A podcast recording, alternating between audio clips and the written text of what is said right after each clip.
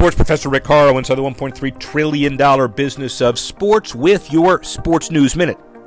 The Nets remain open to trading Kyrie Irving, though no trade remains imminent and talks have not been flying. Deal done is not a top priority for the Nets, they say. They made it clear he's not untouchable.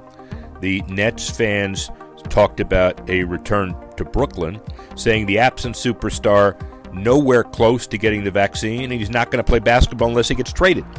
Haven't been very many offers as of yet for Irving from other teams. And others this said the Nets taking calls on Irving, but neither indicated if the Nets were making them as well. Two weeks ago, the Nets were indeed in passive mode, some said, and Governor Kathy Hochul and the New York City Mayor Bill de Blasio announced health authorities have found five cases of the apparently more transmissible Omicron variant in the state, four cases in the city and one on Long Island and Suffolk County. Not a great time to talk about non vaccination. Sports professor Rick Horrow, Sports News Minute.